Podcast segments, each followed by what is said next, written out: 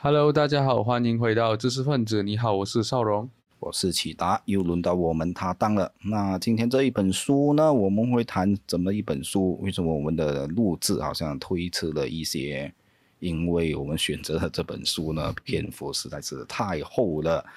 那可能很多人都已经读过这一本书了，或者是有听闻过这一本书。那这本书的名字叫叫做《自由的宅狼》。那可以先预先告知，我们会分上下两集来谈的，因为全书呢大概有千多页啊左右啊，然后是我们一般选择书籍的，我看至少是两到三倍啊，至少是三倍这样子的一个情况。所以我和少龙呢都花了非常非常。多的时间呢，是尽可能的把这本书呢，就呃给他把掌握完啊，对，尽快的是啊推快我们的阅读速度这样子。但为什么这么厚的这本书我们又要选择呢？那这一个就交给少龙说明一下啦，因为这本书啊 确实是你选的，但啊也是一本应该读的书籍啦。那为什么你会特别想选这本书呢？我就很久之前有听过这本书了啦，然后当然有听过这本书的两位作者，他们前一本呃也是很有名的著作叫《国家为什么会失败》，然后这两本书我都是呃，他们他都是在呃政治经济学当中是非常著名的两本书啊，然后也有很多引起很多热议，然后我就一直没有机会来读这本书，而且我知道这本书还是特别厚，所以 我就我就跟大师讲，要不要我们一起来讲这本书？其实就是跟。呃，达叔就是想要逼自己把这本书看完，因为如果我自己看的话，可能会看几个月都都都看不完，所以就要逼自己为了做这档节目啊，就要就是要抽时间来把这本书给呃啃完。然后看了这本书，看了啊，我我虽然没有读完那我们还有一个星期要讲下一期。然后这本书，呃，我看我确实是非常精彩啊，因为我就用一个呃一个疑问句来开启这本书的一个。算是一个导读啊，就是这本这两本书上呃，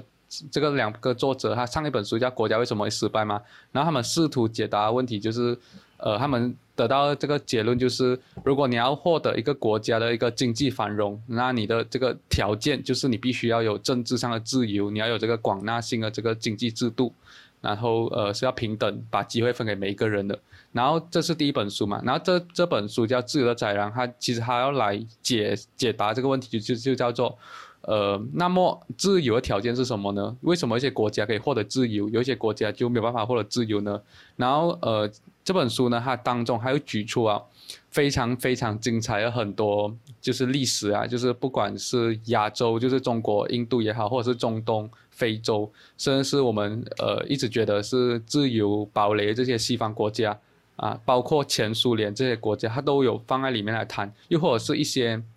呃没有国家能力、没有执行能力这些国家，好像好像呃这些南美洲这些国家，它也是有拿进来谈。他就有讲为什么这些国家从他们的历史又是文化。然后一直延续到现在，然后为什么这国家会走上跟其他国家呃不同的道路？然后有些国家为什么他们在成为自由民主国家之后，后来又会因为一些的呃事事件，然后被就是会震出这个所谓的自由的宰狼，然后所以就。成为一个独裁国家，然后这这些东西都是在这本书当中，呃，都有提及啊。所以这本书为什么那么厚？是因为它实在是太丰富了，它就引述了很多资料，然后有很多这些呃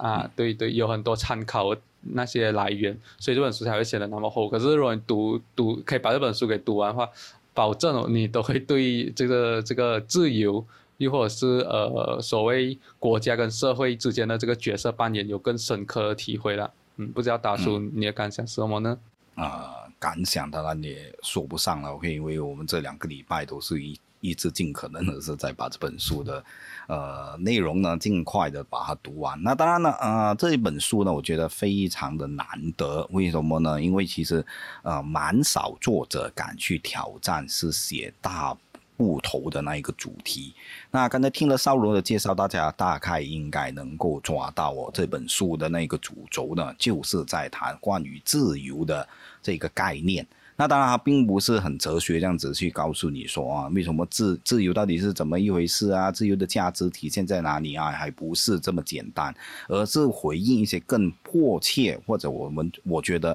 啊，当你结合当下的时事的时候，你一定会问这些问题：为什么有些国家是会出现呃自由的这一种呃权利？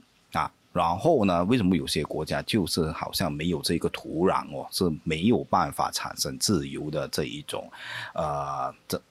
这样子的那一种状态，那所以呢，被统治的人们呢就非常非常的悲惨，那是这样子的一个大的问题。然后呢，当然你要去解释为什么有地方有，有些地方没有的话，那你可想而知就不是这么的简单。但任何人都可以发表他自己的意见啊，我认为啊，为什么有些地方会有这样子的自由，有些地方又没有？但是如果你真的认真，你想要去挑战这个题目，你就会发现还真的是要用相当大的篇去处理它的，那谈了这么多呢，好像是不断的跟你重申了这本书的篇幅很长，非常的这个厚重，然后我们两位呢又用了很多的时间，那真的还希望你不要因此而却步。那怎么说呢？那这本书的那一个叙述的手法哦，其实还。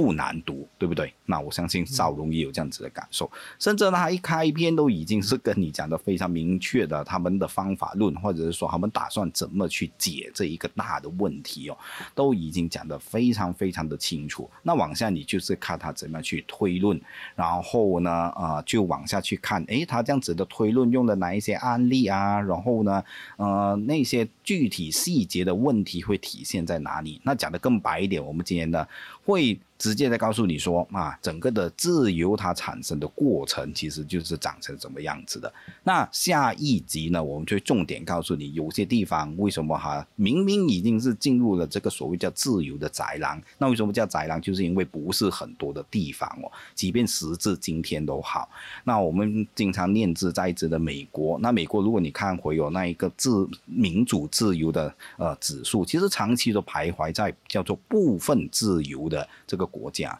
啊，它和前二十名的这一个国家呢相比是不能够怎么讲相提并论的。所以美国大概的排名大概大概都是徘徊在二十六啊、二十七啊。你看不同的指标都是这样。那嗯，这是美国的问题，但是很多嗯，我们的华。这一个怎么讲？华人社会当中，就是老是喜欢把这个呃美国拿来朗朗上口，就讲啊美国的自由也不怎么样。那确实美国的就本来就不怎么样的。OK 啊，那你用了一个不好的案例哦，其实不能够说明自由这件事情是不重要的。那往下了，就啊从这个话题我们就延伸一点点啊，就是好比说，呃你。刚才我已经说了，他用的这个方法论是非常的这一个简单，我们待会是啊，不是简单，是清晰啊，你就很快的去搞懂。那啊，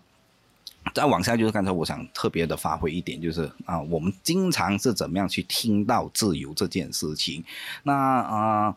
我只是只能这么说吧，可能到了现在，你身边可能还有很多的人会告诉你说：“哎呀，自由并不是适合每一个地方的，对不对啊？”然后你看不自由，那是不是呃也可以创造出另一番的成就啊？当然啊，这样子的潜台词就是，哎，好像中国都很 OK 哦。那当然了，这个中国很 OK，是在上海还没封城啊，还没有闹出原来那么繁华的城市，也会有这种人为的因素，造成很多的人的那一种权利突然就。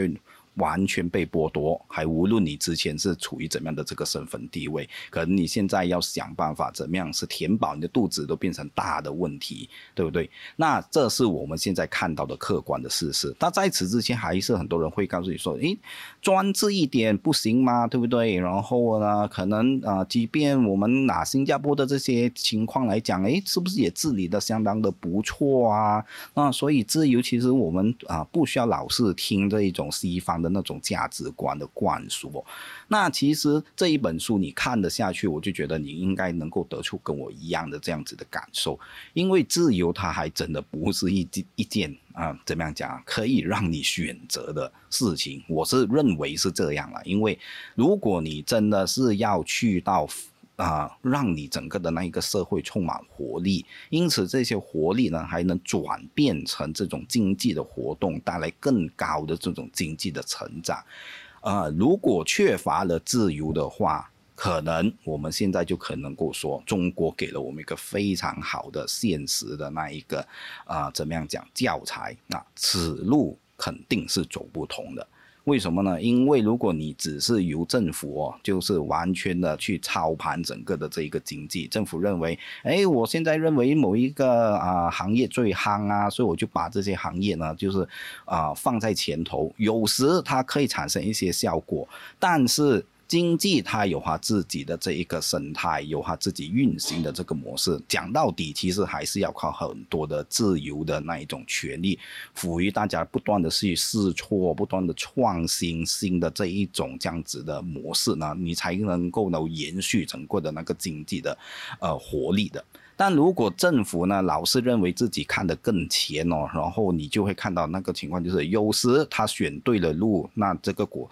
这个国家呢就经济蓬勃；那如果他一旦选错的路呢，你又制衡不到这一个政府，他就会带你。就马来西亚的话，就是肯定带你到荷兰啊，当然荷兰也是一个比较好的地方了。OK，这个是我们马来西亚呃大家都懂的一种啊形容词。那如果你去到荷兰呢，最悲惨的就是你还不能够逆转，情况就好像现在的中国啊，即便有人提，哎，是不是可以检讨清零政策，不需要把经济活动完全扼杀？政府告诉你说：“喂，你不要跟我讲多讲，啊，就是多多批评啊，你谁批评我就抓你进监牢。所以呢，清零你知道对这个经济的伤害非常的大，但是呢，你也无从的逆转。那因此你就需要回过头来看回这本书，告诉你那个论证，自由还真的不是一个空泛的呃概念而已。”而是具体的告诉你说，自由的那一个对于整个经济的推动，国家能不能够变得强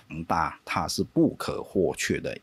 前提条件，是这么一回事。那我们就可能就进入这个正题了哈，就说一说啊这本书它的那个论证是怎么一回事。那这本书呢，它和很多的啊谈自由的书籍不一样的地方是啊，他是蛮肯定需要有强大的中央政府的。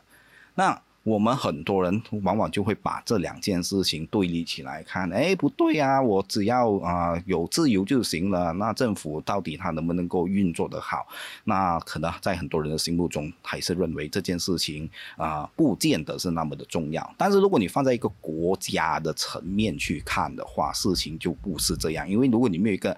啊运作有效率的政府。来管制整个国家的话呢，那很多时候你会进入所谓的无政府状态，然后很多的一些民生的问题，甚至是得不到解决的。因此，你要去发展经济，你的国家要变得强大，这个就是无从谈起。所以呢，换句话说，我这里就点一点啦，待会就讲回给那个少荣说明一下哈，他开局他是怎么样去解释这一点。那。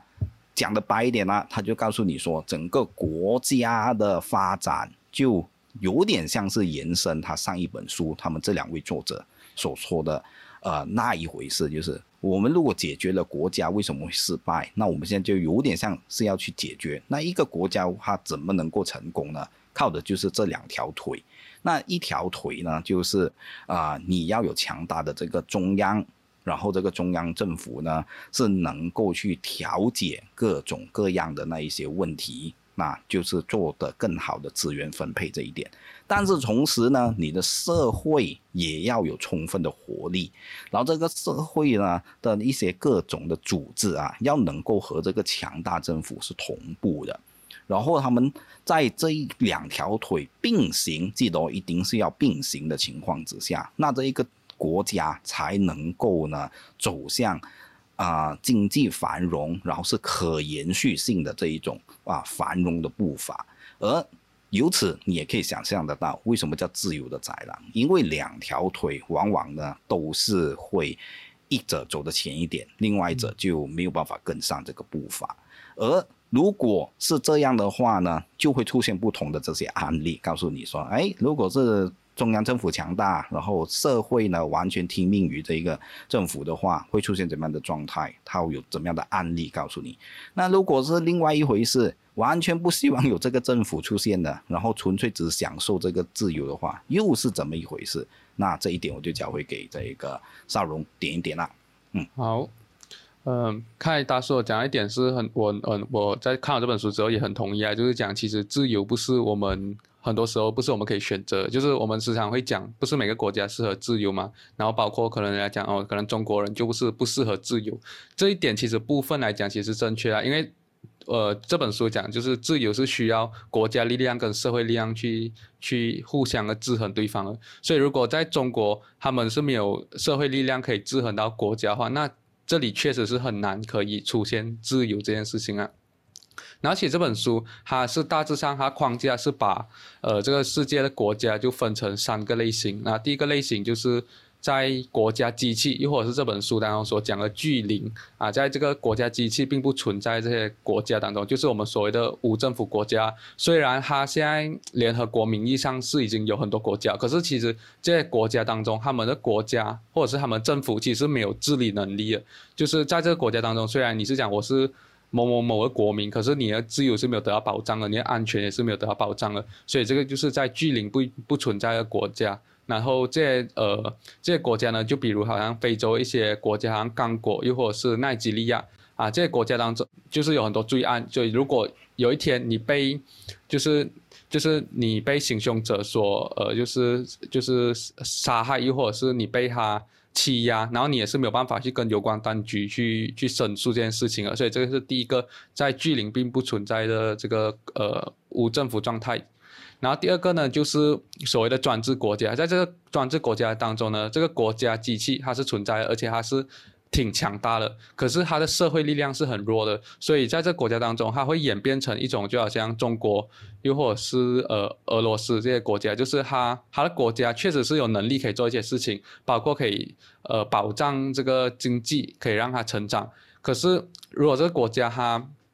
它它的呃力量持续。成呃成长，然后他的权力欲不断膨胀的时候，他也有一天会侵犯到人民的自由，而这件事情是没有任何一个机构又或者是一个呃制衡他一个呃组织所在的。然后第三个呢，就是第三个国家就是受制约的国家，这些受制约国家呢，就好像我们所提到的英国啊、美国，呃这些国家呢，就是他们。是有国家力量在，而且他们国家力量也是很强大。可是同时呢，他们的社会力量也是可以制衡到这些国家。然后这就是它大致上会分成这三个类型的国家。当然，每一个国家当中还会再细分一些，呃，因应不同国家的这个背景，然后有一些很很比较细的细分啊。可是这三个是主要的类型。然后这三个国家当中呢，就我们先谈第一个国家，就是好像。我们讲，在这个国家机器并不存在的这些国家当中啊，他就举了一个让我们可能意想不到的例子啊，因为我们开前面提的是一些呃非洲国家，好像刚果或者是奈及利亚啊，这些我们可能平时都很少听到，然后我们就觉得哦，这些国家可能他们就呃会打来打去，又或者是他们会有很多。那种暴力横行的情况啊，我们也不出奇。可是他有提到一个国家，是我印象比较深刻。他又讲到黎巴嫩这个国家，他有讲黎巴嫩国家其实是一个呃国家机器，其实是不算是呃存在一个国家，因为在这个国家当中呢，确实啊，对，在这个国家当中呢，他们因为我们都懂嘛，每个国家都要进行人口普查嘛，就可能每十年就要。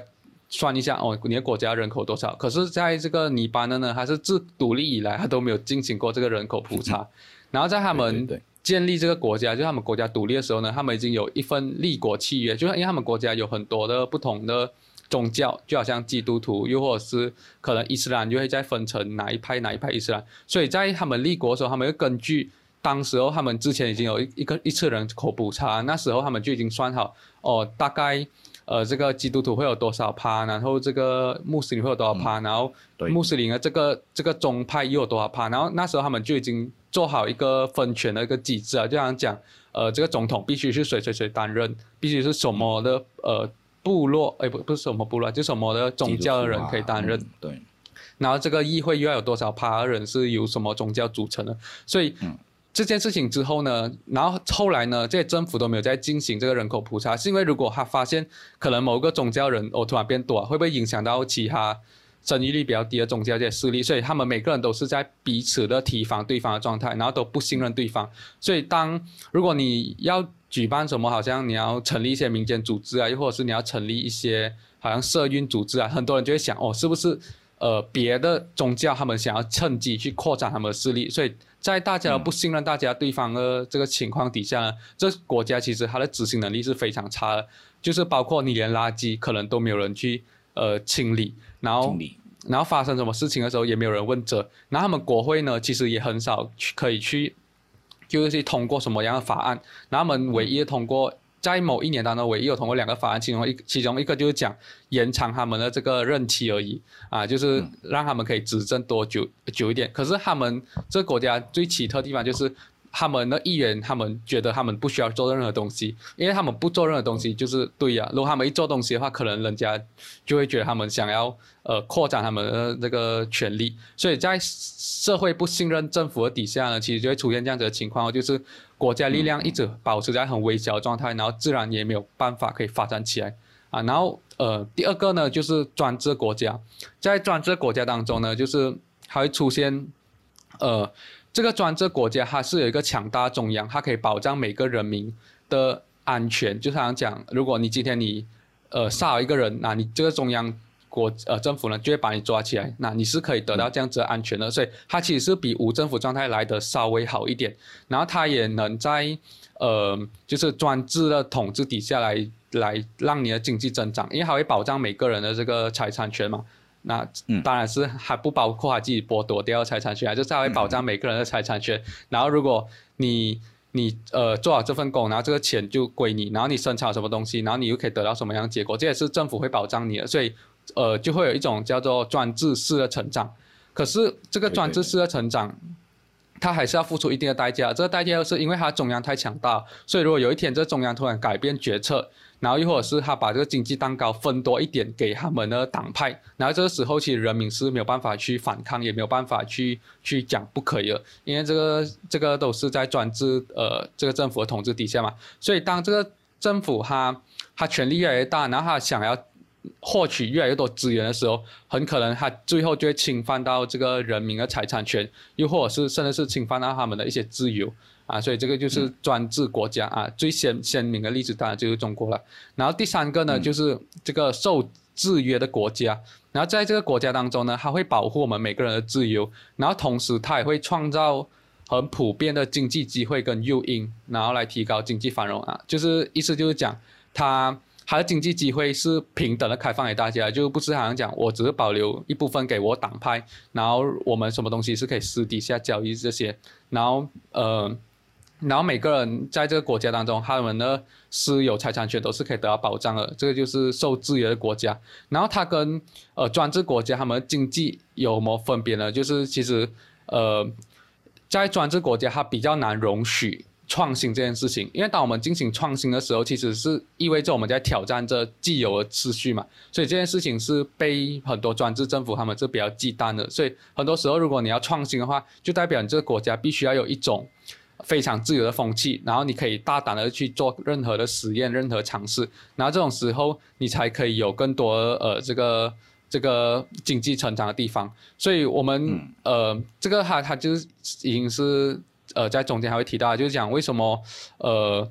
呃我们会讲经济是需要政治自由保障的，是因为如果我们今天这个经济它你要成长的话，你不只是要解决现有问题，因为很多专制政府他们就是。专注在解决现有问题，可是经济如果你要让它不断的创新、不断的成长的话，其实还还有一个很重要的重点就是你要可以去想出新的可能性，你要想出新的问题，然后这个大胆的去思考、大胆的去想啊，就是需要你有这个自由的保障啊。所以我我就大概，呃，他这个作者他他们就大概就画了一幅就是一个 graph 啊，就是这个 graph 就是它的横轴就是。呃，社会力量，然后它的竖轴就是这个国家力量。所以，如果你横轴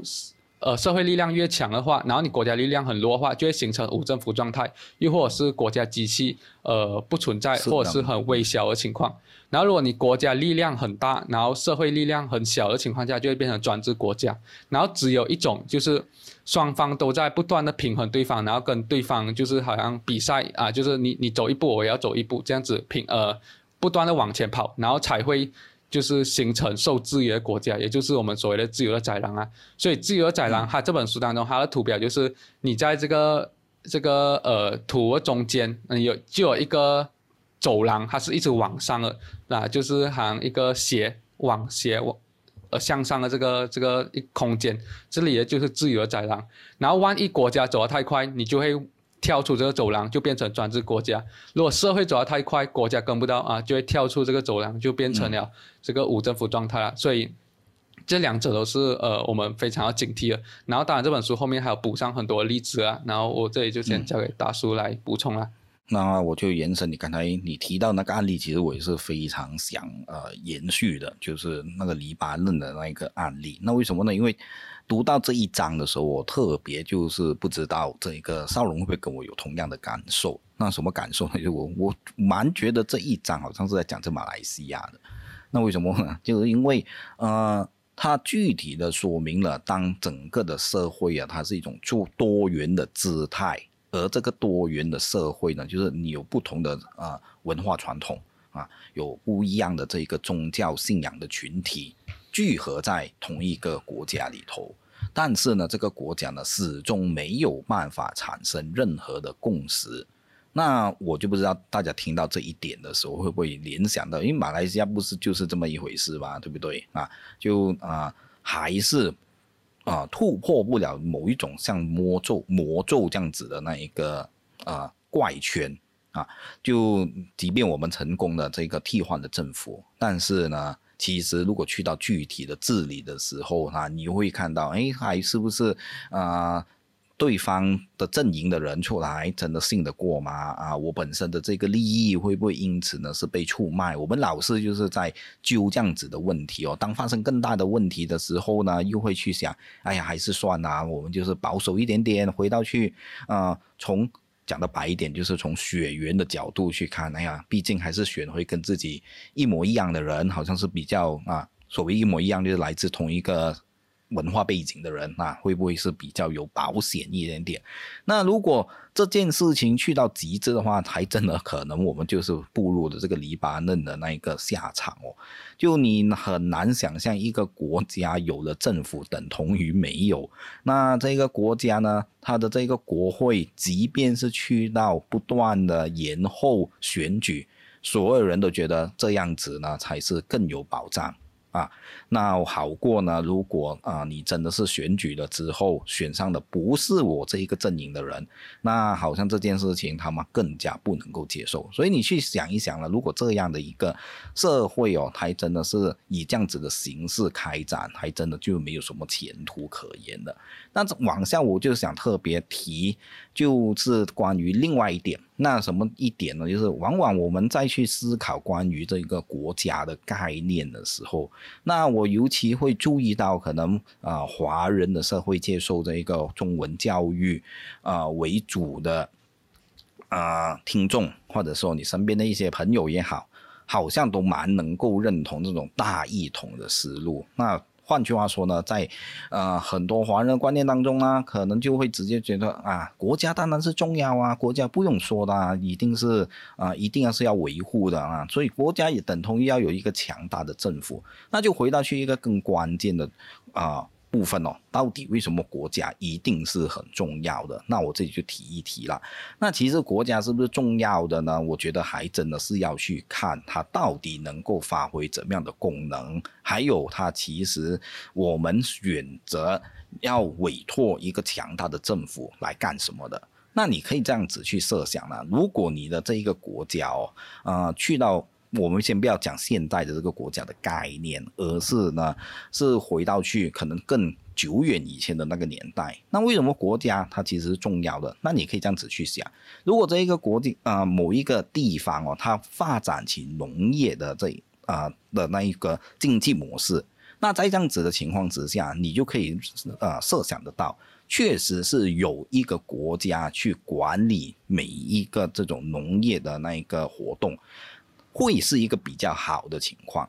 对不对？那为什么呢？因为农业你需要很多的这一些水利的灌溉呀，你需要涉及到这一个农产品是不是有更好的这个运输啊，甚至是去到到底这些农产品的交易成本能不能够因此的减少等等等等，你都能够推啊推论的得出来。当然你是需要一个强大的中央政府去管理所有这些事情，那你的农业活动呢就因此能够提升上去，对不对？所以。往往你讲到这一点呢，我们就待会就会延伸到说，中国好像就很难出现好的一，就是刚才我们所说的那一个叫做国家的这个巨灵或者叫做李维坦，也就是国家政府呢，往往会呃比作是一个庞大的这个海怪啊，这个海怪呢有强大的力量，但是它随时会吞噬掉我们所有的东西，如果你没有办法制衡它，它就是一个灾难。就是这样子的一个意思，但是呢，有很多的地方，这我只是略做补充。好比如说这一个非洲，他们其实有强大的这个社会的力量，但是呢，他们始终就非常的忌惮，刚才忌惮我们刚才所说那种李维坦的式的政府的出现。好比如说在非洲啊，它有很多的地方啊，其实有各种部落的那一个。啊，势力是牵制着彼此的，所以往往当某一个部落做大的时候啊，就是他们会用怎么样的这种社会的呃力量去把整件事情瓦解，就是哎，好像有一个强大政府要出现喽，他们用什么方法呢？把这一个强大政府呢就扼杀掉，那用的就是有点像是巫术这样子的那一种信仰或者是传统。啊，去把这件事情呢给打掉。那我们用的东西呢，就是往往就会告诉你说啊，如果当有一个强大的部落，他有一个首领，那他们的这些巫师就会趁机出现，就讲，嗯，现在有一些天降不祥之兆哦。那这个不祥之兆呢，一定就是这个领导身边有一些人做了一些啊，就是不好的事情。那这一些巫族或者是说巫师呢，就会介入，然后就告诉你，嗯，我嗅到了。启达这个领导旁边就有一个啊怪怪的人，叫做邵荣啊。你看邵荣，我一看我就知道他就是 这这一个有问题的人，所以就点了他出来啊。那就就直接的把这个邵荣给，这可能邵荣就是启达的这个左右手。那把这个邵荣呢啊随机这样子抽取一两个出来，对不对？把他干掉。那你很多的是啊，那很多的时候你就可想而知，这个政府呢就没有办法是能够形成。啊，强大的力量，而这件事情当然是鬼扯了。其实整个社会也知道，根本就是啊，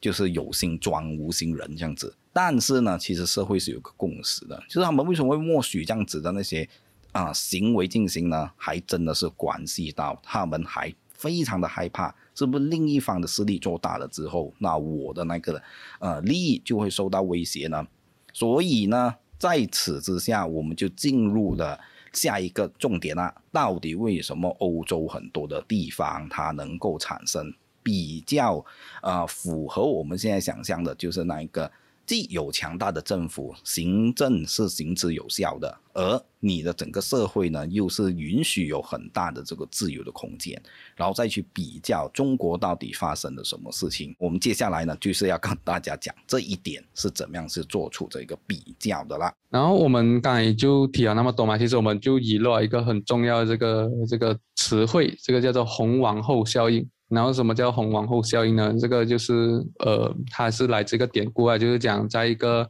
忘记是什么童话故事当中，就是在这个童话故事当中啊，对，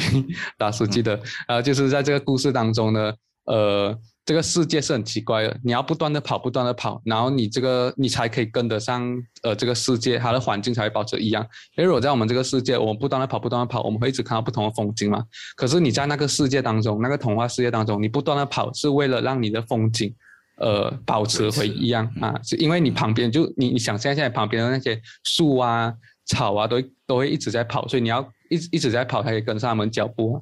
然后，所以这红黄这个这个红王后效应呢，它指的就是你这个社会跟国家是要不断的往前走，就当社会走一步的时候，国家也要跟着走；然后国家走的时候，社会也要跟着走。只有这两个不断的往前走的时候，然后才可以保持你原有那个那个自由那个地位啊，就是你一直在跑，不是为了要获得更多自由，只是为了要让你的自由不要就是不要消失而已啊。是，所以呃，看大叔就是有讲到嘛，就是我们一直都会很奇怪，就是为什么呃，在这个世界当中，这个世界那么大，为什么偏偏只有这个欧洲这个地方，又或者我们讲欧美啊，他们会获得这个自由民主，然后又或者是他们会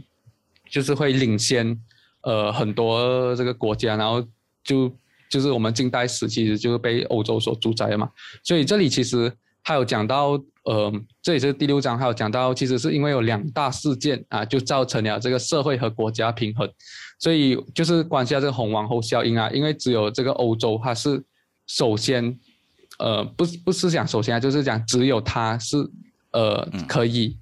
比较因缘际合啊，就是可以达到了这个国家跟社会双双方面的平衡，所以他才会获得了这个自由。然后第一件事情就是这个欧洲，它就呃遭到了这个民主部落社会的接管。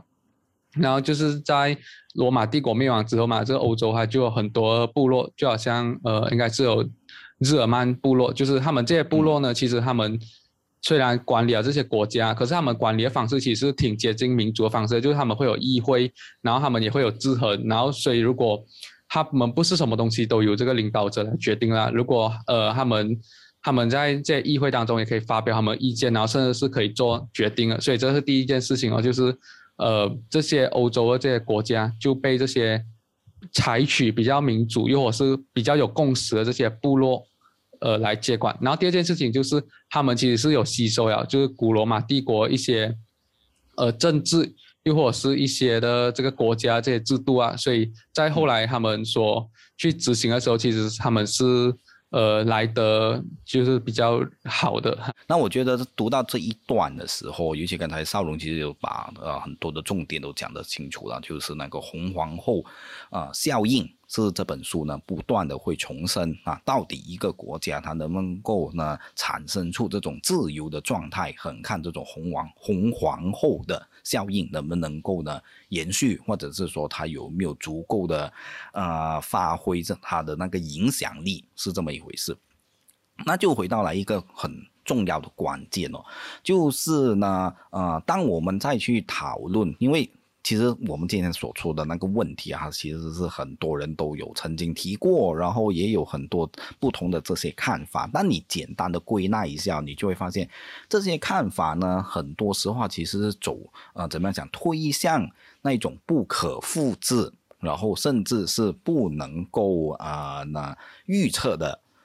那一种原因。什么意思呢？可能有些人会去，你你肯定有听过这样子的那一个讲法了，就好比说啊，为什么呃欧洲会出现这种强大的这个政府，然后呢他们的这一个政府行政有效率，然后还能够允许这一个国民之间呢有这一个自由的权利等等等等。那有些人就会说啊，很简单，这个就是基督教文化的啊优良传统啊，言下之意。但我们听啊这样子的那个讲法啊，它好像有点道理，对不对？啊，他们啊怎么样经过这个宗教的改革，然后慢慢的呢，又有了现在的很多的那种变化等等等等。那啊，当然有一定的道理，但是如果你全盘接受这样子的说法的话呢，其实就和另外一种说法是一样的啊。比如说啊，有些人告诉你，为什么中国啊，就是老是不能够呢，是产生出这种真正的民主健全的那种政府呢？那他就会说：“哎呀，因为中国人就是不适合民主，对不对？你看中国人呢，就有很多的劣根性啊，又会有一大堆的那种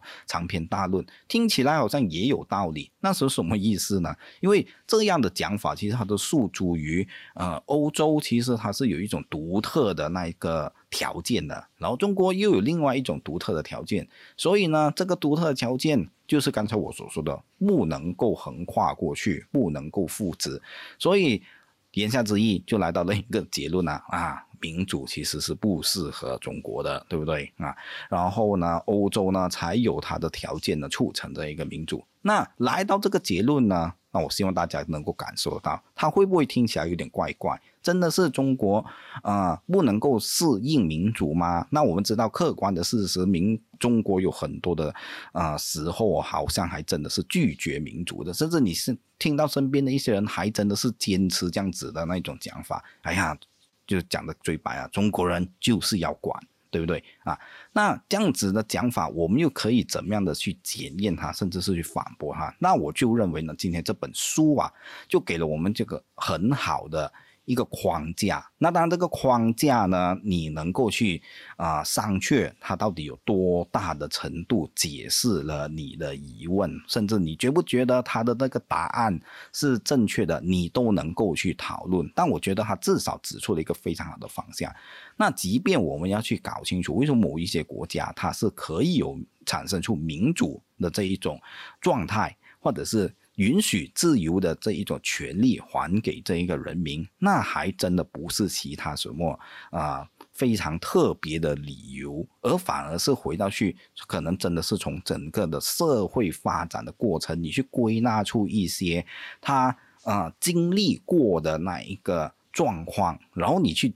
检验是不是这两个状况，如果是出现的话呢，那民主自由就有可能促成。那如果真的如这本书的推论所说的话，那我们就能够去找出来，为什么有些地方它不能够产生出民主，那个关键的问题是在哪里？因此，这个才是我所说的这本书啊。其实坦白说，还真的不难读，虽然它非常的冗长啊，但如果你真的是深入去思考，它还跟了给了一个。蛮不错的方向，让我们去审视我们非常困扰的问题，它可以怎么样去解答？所以希望大家听得懂啊。为什么我觉得这本书它很难得的地方是在哪里？那往下当然就要补充刚才你所说的那个英国的案例了。那到底这个英国的案例，它给了我们怎么样的一个借鉴呢？讲的更白一点啊，或者是说。啊，你在进入每一个篇章的时候，其实你大致上已经知道他要谈的那一个方法，或者是说他要立的那一个立论是长成什么样子的。当然，他就会告诉你说，红王后效应是有办法在整个的英国啊产生出它的这一个作用。那整个的红皇后效应是怎么样发挥的呢？这就是这一本书他会告诉你的，或者是这一个篇章他会详细的告诉你他们是怎么样去观察，或者是做出的那一些的这一个归纳。那简单的啊回顾一下刚才少龙讲的，我我认为最重要的那那一点已经是说了，就是啊英国的整个的那一个制度，它还真的不是怎么说呢？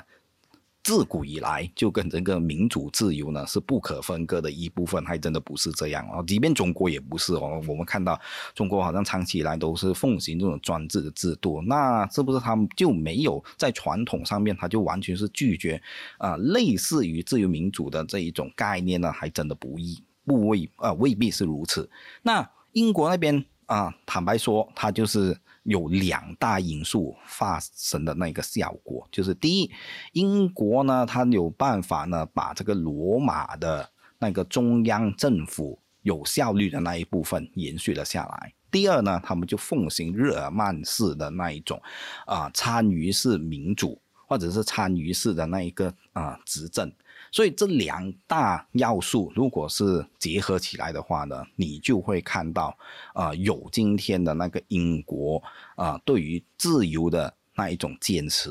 那这是在这一本书这一章当中哦，即便你是有听过关于这个英国的过去的历史啊，从大宪章到光荣革命，然后到最后呢，它到底怎么样的是一步一步的是。啊，促成他现在的这一种对于民主自由的坚持的政治制度，或者是政治传统，那都是在这一个篇章当中呢，是会细细的跟你谈，讲的白一点点啦。OK，我这里我不要啊仔细的去谈每一块，因为单单只是谈这一篇章的，我们就已经是可以花一集的时间去细谈这一个部分。那我就举一个最简单的案例，就是我不知道大家有没有听过这一句话，就。当整个的大宪章哈，大家只要上网去找，哎，大宪章到底是怎么一回事？那你就会知道，从大宪章的产生啊，那就有这样子的一种说法。那英国的这一个国民哦，他就有这样子的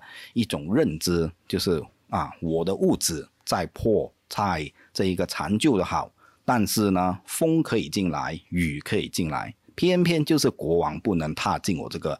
漏漏房啊，破屋这样子，那这一点观念的转变哦，其实是非常非常的重要的。所谓的大宪章到往后，甚至是啊，有英国的国王因为做了很多的事情引起民怨，甚至是被国啊这一个英国的民众给处死，也发生过这样子的那一个状况啊。这这一点，相信很多可能熟悉中国。啊，历史的人士呢，就难以想象这一点。到往后的这些光荣革命，讲到底有怎么样的一个重大的转变呢？就是你可以这样子去想，专制的政府，它往往呢是会有怎么样的一种表现？那专制政府当然就是，其实政府讲到底啊，就是要做这个纳纳税的啊举动，OK，收取这个税收，然后呢，就是通过收取税收呢，再去累积庞大的这一个财富啊，然后呢，就去分配这个资源。那当然是看这个政府他想要干些什么东西，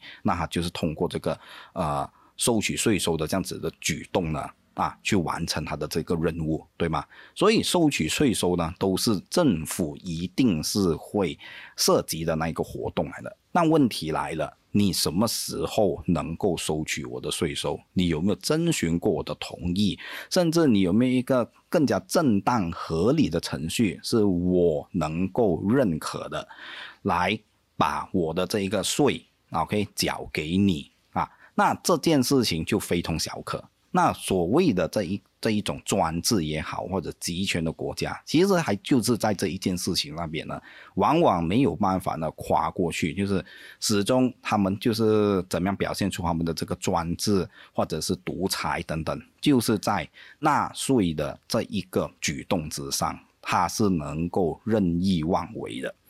那这一点其实就已经能够说明专制和民主之间的差别是在哪里。即便民主有多大的问题都好哦，单单是能保证你的个人私私产，那这一点我相信呢，如果你把它放弃的话，那你迎来的是一个灾难的下场是可以预知的。因此，当我们再去谈整个英国它怎么样怎么样的是在啊私人财产的。啊，观念确立之后，甚至是去到更进一步的，有更多的人，啊他会讲得更细的。那上议院是什么时候呢？确立起来，那为什么王啊上议院的那些议员啊去了之后，又引来了这个下议院的那个呃功能，又产生了它的作用，甚至上下议院呢开始是分工啊，不需要下议院的配合这个上议院的那一个呃开会的那一个呃步伐等等等等。更重要的就是啊，怎么把所有的选举权下放？然后原本呢有多少趴的这些呃英国的男士可以参与到这一个政治的呃管理啊？到最后呢，二十一岁以上的这个成年男性你都有投票权。当然，更加难得的就是呢一致缺席的啊女性。怎么样一步一步的是争取到更多的这种政治的权利，到最后呢，要到一九二多一二年左右吧，因为我忘记了那个具体的年份。OK，那到了这么后期啊，这个女英国的女性才引来了他们这个投票权的那一个确立。所以呢，这一些这样子种种的变革或者取得的成就，都是无数的这种社会运动促成的。所以。这就是红皇后效应的那一个呃发挥，就当你的这个政府有了这一个征收这一个税收的权利，然后你也保证啊，如果我没有合理的理由，我是不能够呢增加你的这个税项的。然后再慢慢的从这一些变化当中，你的社会会要去争取更多的东西，你也应该要争取更多的东西，不能满足于此，不然的话呢，当这个政府呢有了强大的这个呃管理税收的能力之后，那你是落后其中的，不落啊，你的整个的社会的组织是。完全被抛弃在后头的话，就会出现很大的问题啊！这个李维坦，或者是说这个国家的巨灵呢，就会开始张牙舞爪啊，对你做出很多的那一个啊干涉啊，甚至是剥夺你很多的那个权益等等等等。那这一章呢，就是重点的跟你讲，英国或者是从整个的欧洲啊，就是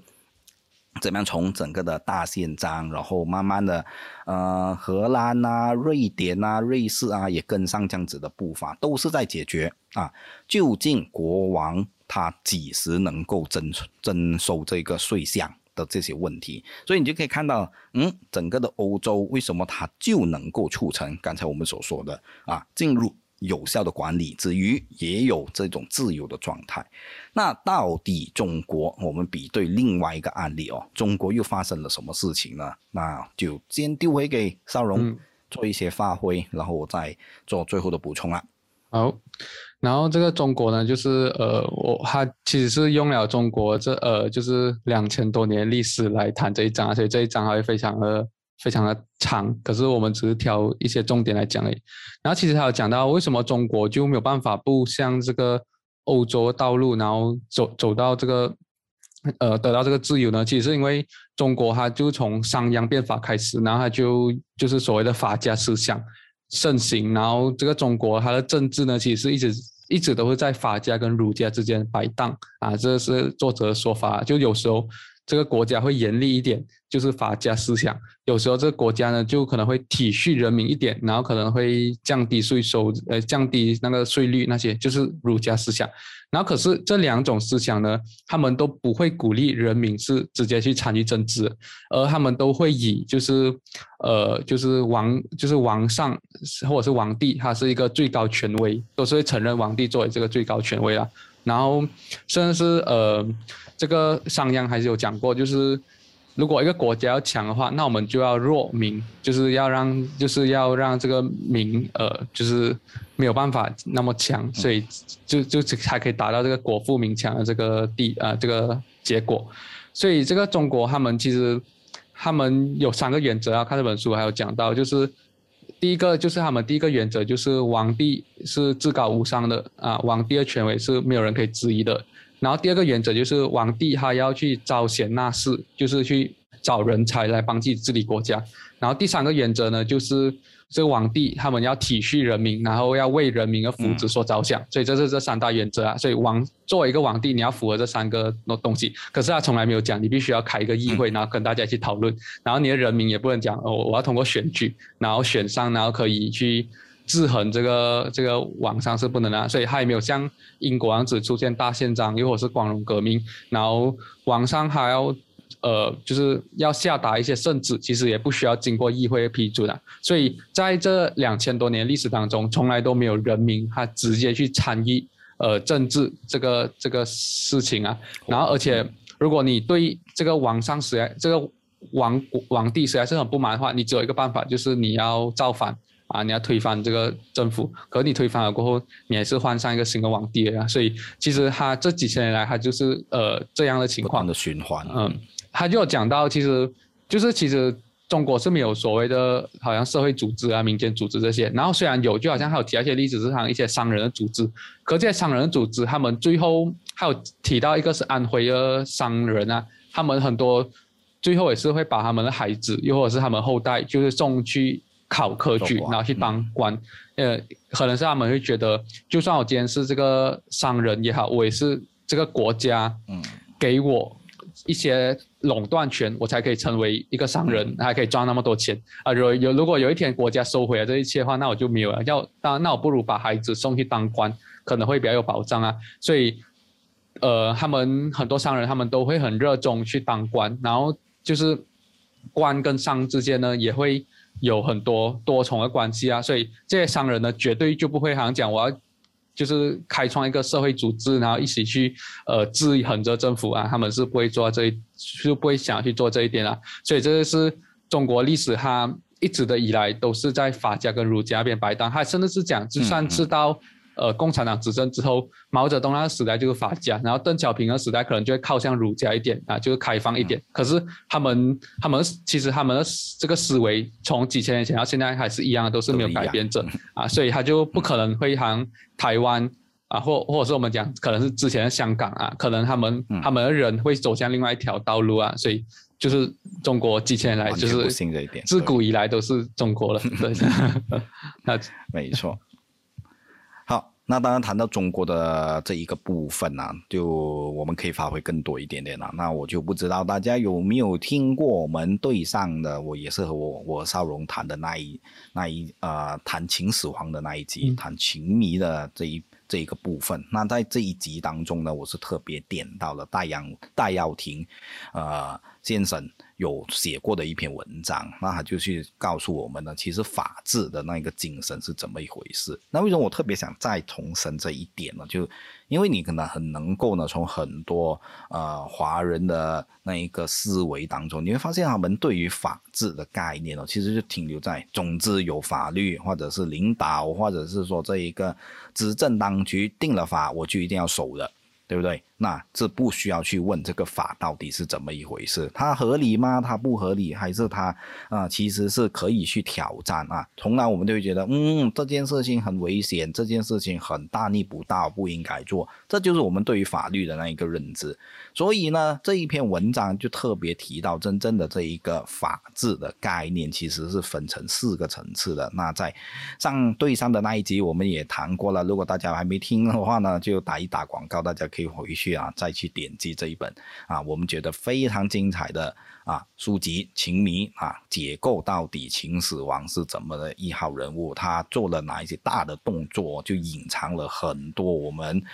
可能还真的就是不去提，我们就遗忘了的这个历史，非常的精彩的一本书啊，打一打小的广告，那就回到了戴耀廷先生提了怎么一回事，提了四个部分，就是。其实真正的法治是应该呢，从第一有法可依。那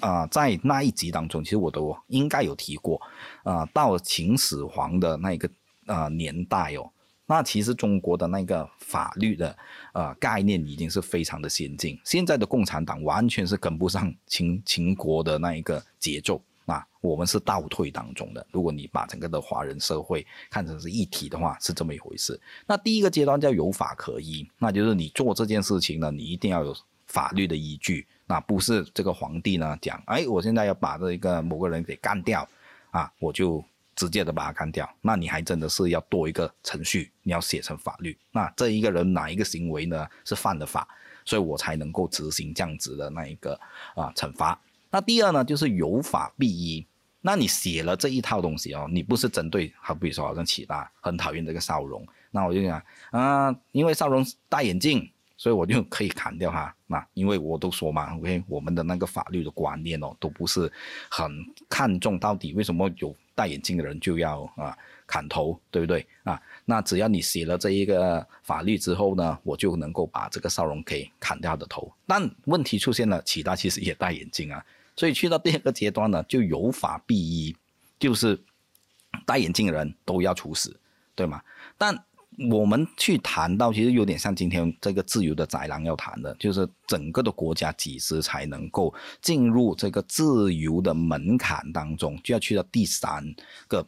呃阶段了，就是以法限权啊，就是中国呢始终就是发展不到这一个阶段。就其实我刚刚我们在谈到英国的那些案例啊，或者那些成功的国家，其实都是他们开始呢是有限制权利的那一个呃概念是出现，然后这一点是非常非常重要的。如果你没有让执法单位呢是有一个呃依据是去啊遵守的话呢，他就肯定。会去到无法无天的那个阶段。那第四呢？当然更加好的话呢，是要做到这个以法达义，就是这个法律就是要维护或者是正诚正义的这一点。那如果你可以去到这个阶段，那整个的国家就应该是更加啊理想的一个状态。所以啊，从这一点呢，就你能够呢往下的推敲出，我们对于为什么我们会去遵从那一种。啊，只要有法律，我们就觉得它正确，因为很有可能在很多人的心目当中呢，他确实就是认为次序就是远凌驾于所有的一切。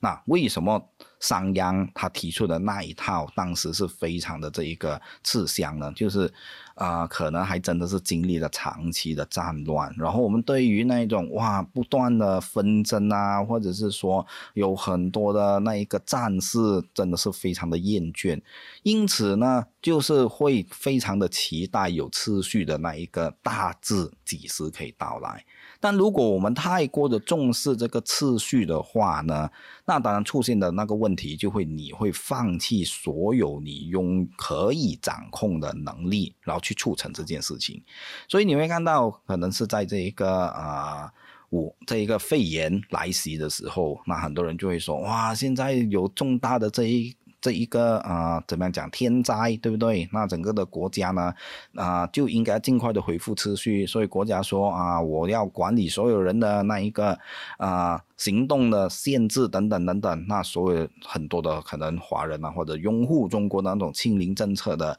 支持者，就会说这件事情非常的对呀，但是。往往事情在往下推，你就看到非常大的问题哦。就是你为了要维持秩序，你会发现最后呢，你是所有能够制衡这一个国家的权利呢，你都已经度让了。那到了这个时候，你就会看到，诶，中国确实就是这么一回事。他往往很快的呢，就会放弃他所有的那种政治不是社会动员的那一个能力，或者是社会参与的那些管道，他都会自动的把它呢关闭起来，或者是说自我放弃。所以到最后呢，就会让一个强大无比的啊政府呢凌驾于所有，那整个的社会呢就会因此蒙受非常非常大的这个代价。那当然，这个代价呢是可以大到呢，呃，你的国家是集体沉沦的这样子的一个阶段。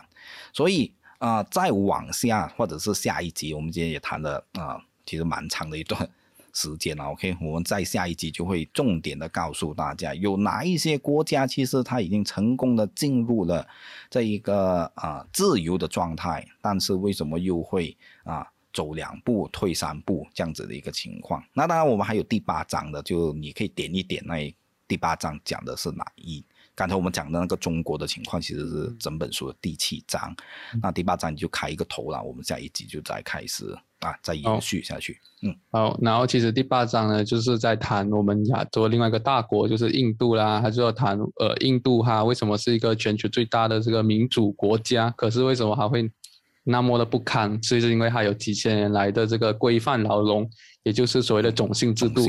啊，所以它整本整个章节都是在谈印度的这个问题的。然后当然它之后还有一些章节对我来讲是很精彩，就是在谈美国为什么美国它的黑人他还是一样遭到就是很多的那个权利被侵犯啊这些问题，很多时候就是从他的这个立国那时候。换来了一个代价啦，所以对我来讲，呃，之后还有很多章、很多篇幅、很多章节都是很精彩的。那我们就下个星期再继续啦。好了，我们下期再见，拜拜，